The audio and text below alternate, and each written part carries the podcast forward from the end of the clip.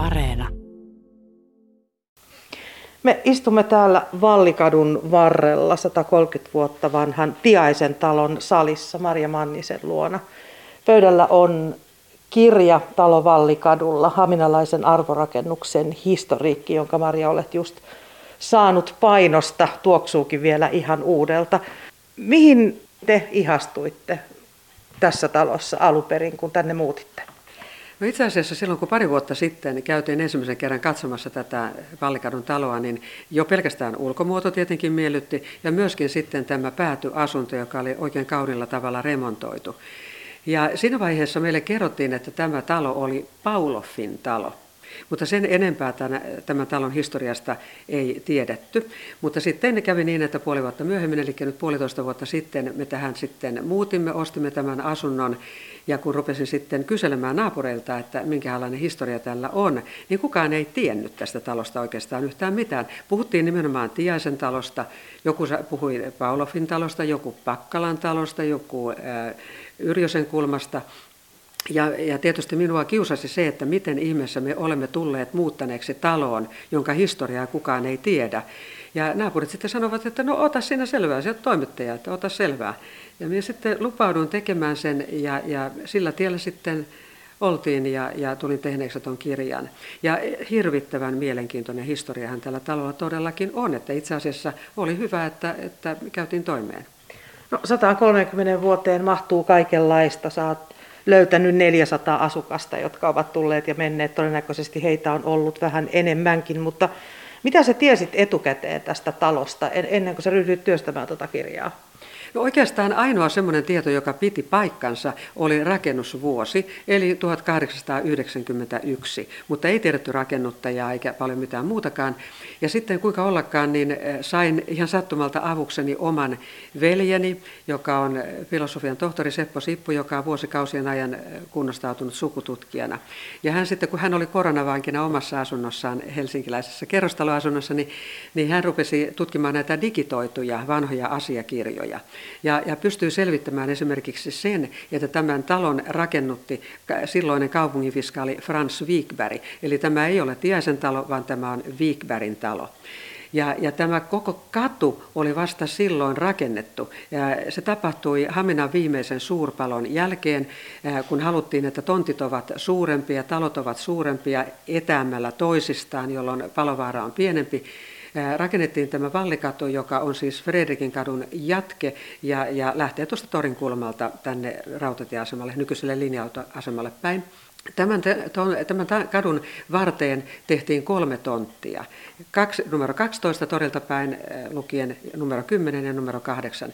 Ja tämä Wikberg olisi itse asiassa halunnut alun perin tuon viereisen tontin, joka on siis tämän entisen yhteiskoulun takana oleva tontti, mutta hänelle osoitettiin tämä ja, ja hän rakennutti tähän paitsi tämän Vallikadun suuntaisen talon, niin myöskin samalle tontille sitten semmoisen pienemmän asuinrakennuksen. Eli periaatteessa tässä oli alun perin kolmen huoneen, kolmen asunnon talo ja yhden asunnon talo. Ja sen lisäksi iso ulkorakennus, jossa oli hevostallit ja läävät ja, ja heinäladot ja ulkohuoneet ja, ja sen sellaiset, koska tässä ei tietenkään ollut silloin mitään sisävessoja ja oikein suuri, suuri piha. Ja nämä kaikki asiat ja sitten samoin nämä ensimmäiset vuokralaiset ja, ja omistajavaihdokset veljeni selvitti vuoteen 1920 asti. Ja sen jälkeen ei ole tätä digitoitua materiaalia ää, henkikirjoissa eikä, eikä lainhuudoissa, kiinnityskirjoissa ja niin poispäin. Ja sen jälkeen alkoi tämä minun oma selvitystyöni. Ja se tosiaankin kesti sen puoli vuotta ja vaati aika paljon kärsivällisyyttä. Sä oot käynyt erilaisissa arkistoissa, kansallisarkistoissa ja maakunta-arkistoissa ja niin edelleen, mutta talon ullakoltakin löytyy jotain. Kyllä, itse asiassa se oli yksi niistä tavallaan lähtölaukauksista tälle historiatyölle, kun yksi näistä naapureista sanoi, että silloin kun tätä remonttia tehtiin, alettiin tehdä reilu 20 vuotta sitten tähän taloon, niin tuo, tuo ullakko oli avoullakkona, ja sieltä löytyy sitten kaikenlaisia papereita, joita nämä sitten nämä asukkaat keräsivät jätesäkkiin.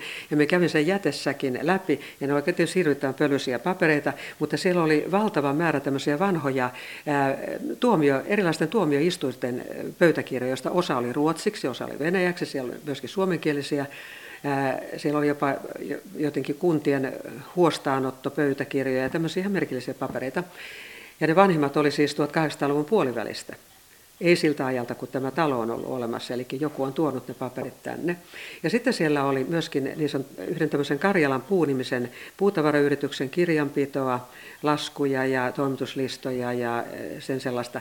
Ja sitten semmoisia yhden nuoren pojan sinikantisia vihkoja, joissa oli kaikenlaisia merkintöjä, muun muassa luettelo siitä, että mihin kaikenlaisiin rikkeisiin ja rikoksiin naapurin pojat ovat syyllistyneet ja, ja minkälaisia sakkoja hän on näille, näille pojille asettanut. Ja kävi ilmi, että kysymyksessä oli tämmöinen Jaakko Korjus, jonka isä oli täällä Haminan osuuskaupan johtajana, ja tästä Jaakko Korjuksesta tuli sitten kirjailija ja, ja Karjalainen lehden päätoimittaja, oikein tämmöinen oikeistolainen kaveri, joka kävi esimerkiksi Jouko Turkan kanssa tämmöistä Joensuun teatterisotaa 50 vuotta sitten.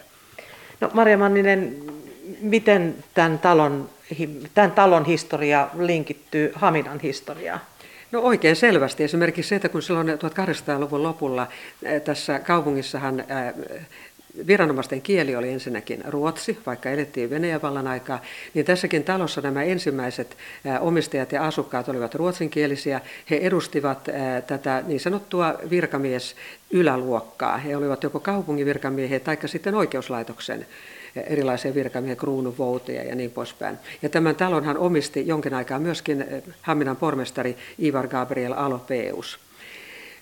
Ja tässä, talossa näkyy, näkyvät kaikki nämä historian vaiheet. Että missä vaiheessa tuossa 1900-luvun alkupuolella sekä omistajat että asukkaat alkoivat olla jo suomenkielisiä. Täällä oli aika paljon eri aloja, ammattialojen mestareita, maalarimestareita, räätälimestareita, kauppiaita ja niin poispäin. Ja sitten mennään, tullaan jo kansalaissotaan, jona aikana täällä oli sitten jo enemmän tavallista väkeä ja alkoi olla yhä enemmän suomenkielisiä. Ja mitä pidemmällä historiassa mennään, niin, niin täällä alkoi olla myöskin työväestöä ja ihan tavallista kansaa. Ja sitten päädytään loppujen lopuksi tähän keskiluokkaan. Mutta kaikki nämä historian vaiheet, niin kuin esimerkiksi kansalaissota, lama-aika, talvisota ja jatkosota, kaikki tietysti näkyivät myöskin tässä näiden asukkaiden elämässä. Oli ihmisiä, joita, joita telotettiin valkoisena ja, ja punaisena ja, ja niin poispäin. Kaikki linkittyi tähän, tähän taloon. Ja täällä esimerkiksi tietenkin ää, ää, hyvin näkyy se, että miten näillä yrityksillä, Haminan yrityksillä milloinkin meni, minkälaista oli maailmankaupan suhdanteet ja niin poispäin. Ja esimerkkinä otan tämän Vihtori Yrjösen, joka oli tämmöinen hyvin kuuluisa ää, ja tärkeä sahanomistaja liikemies. Hänellä oli Karjalan kannaksella sekä sitten täällä Vehkalahdella ja Haminassa yrityksiä, niin hän lopulta menetti kaiken näissä konkursseissa. Ja vasta sen jälkeen hän muutti tähän taloon ja asui vielä 14 vuotta. Sen talon historia tietysti linkittyy hyvin vahvasti nimenomaan henkilöihin. Sä oot selvittänyt tuossa kirjassa ihan kokonaisia sukuja. No No ei välttämättä ihan kokonaisia sukuja, mutta, mutta tosiasia on se, että kyllä, kyllä tässä talossa asuttiin hyvinkin pitkään. Esimerkiksi tämä Aino Tiainen, jonka suvun perusteella tätä sanottiin Tiaisen taloksi, niin tuli tähän taloon vuonna 1920 tuolta Karjalan kannakselta kolmen lapsensa kanssa. Hän oli rautatie virkamies, joka oli ilmeisesti sitten, kun hän oli leski, niin ilmeisesti hänen miehensä omistaman sahan myynnin jälkeen sitten saanut sen verran rahaa, että hän pystyi muuttamaan tänne ja ostamaan tästä talosta neljänneksen. Siihen aikaan tällä, eh, tämän talon omistivat ja aika monta vuosikymmentä niin sanotut taloyhtymät, jossa eh, nämä osakkeet omistivat joko neljänneksen puolet tai kolme neljännestä tai kokonaan siis sillä lailla, ei siis niin kuin asuntoina, vaan nimenomaan osuuksina.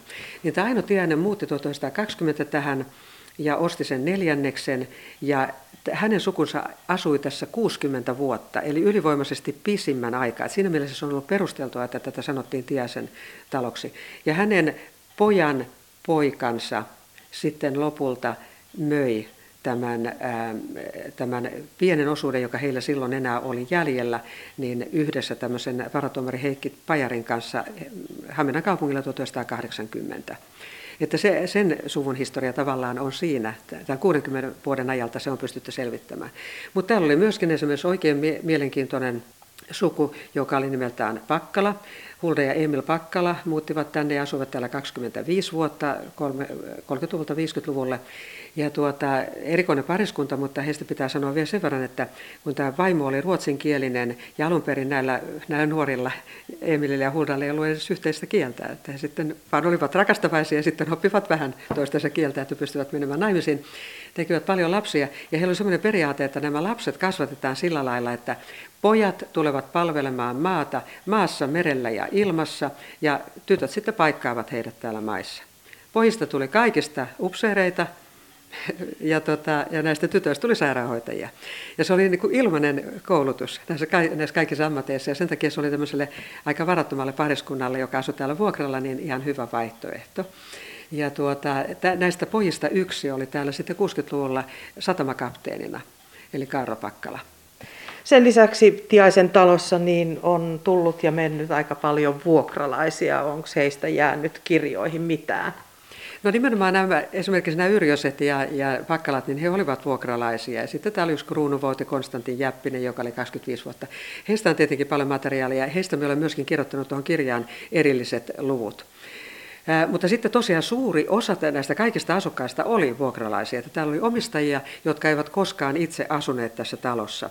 Niin kuin esimerkiksi vuonna 1945 tästä talosta osuuden osti tämmöinen Karjalan kannakselta Valkjärveltä siirtynyt, siis sodan jälkeen siirtynyt apteekkari Hilma Jusliin Pajari, joka sitten perusti täällä Haminan toisen apteekin. Ja hän ei koskaan asunut täällä, mutta tämä oli ilmeisesti aika hyvä sijoituskohde hänelle ja monelle muullekin talon omistajalle, koska tämä oli aina täynnä väkeä. Nämä isot asunnot oli, oli yleensä jaettu pienemmiksi, täällä oli pienempiä huoneita ja, ja huoneissa saattoi asua kerrallaan vaikka seitsemän henkeäkin. Esimerkiksi täällä oli rakennusmiehiä, jotka rakensivat jotain rakennusta täällä Haminassa ja asuivat vähän aikaa. Mutta nämä vuokralaisetkin antoivat, niin kuin, heillä oli alivuokralaisia. Ja täällä oli paljon opiskelijoita, esimerkiksi sellaisia, jotka kävivät koulua tuossa viereisessä koulussa, joka oli ensin ruotsalainen tyttökoulu ja sitten Haminan yhteiskoulu.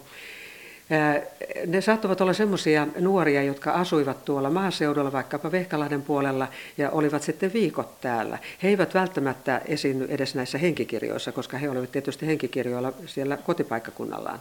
Mutta esimerkiksi tämä sahanomistaja Vihtori Yrjönen, joka asui itse pienessä asunnossa, niin hän vielä majoitti sinne koululaisia. Ja, ja hän ei ottanut varsinaista vuokraa, mutta hän oli sopinut näiden lasten kanssa, että kun he menevät viikonlopuksi sinne maalle kotiin, niin maanantaina he tuovat sieltä sitten lihanpalan tänne kaupunkiin ja Vihtori tekee sitten koko porukalle ruokaa. Että oli hyvin paljon tällaista ja, ja, ja oli jokainen ikään kuin varmaankin rahoitti sitä omaa asumistaan täällä sillä, että vuokrasi eteenpäin näitä, näitä tiloja, koska huoneet oli alun perin suuria, ne, oli, ne olivat jaettavissa.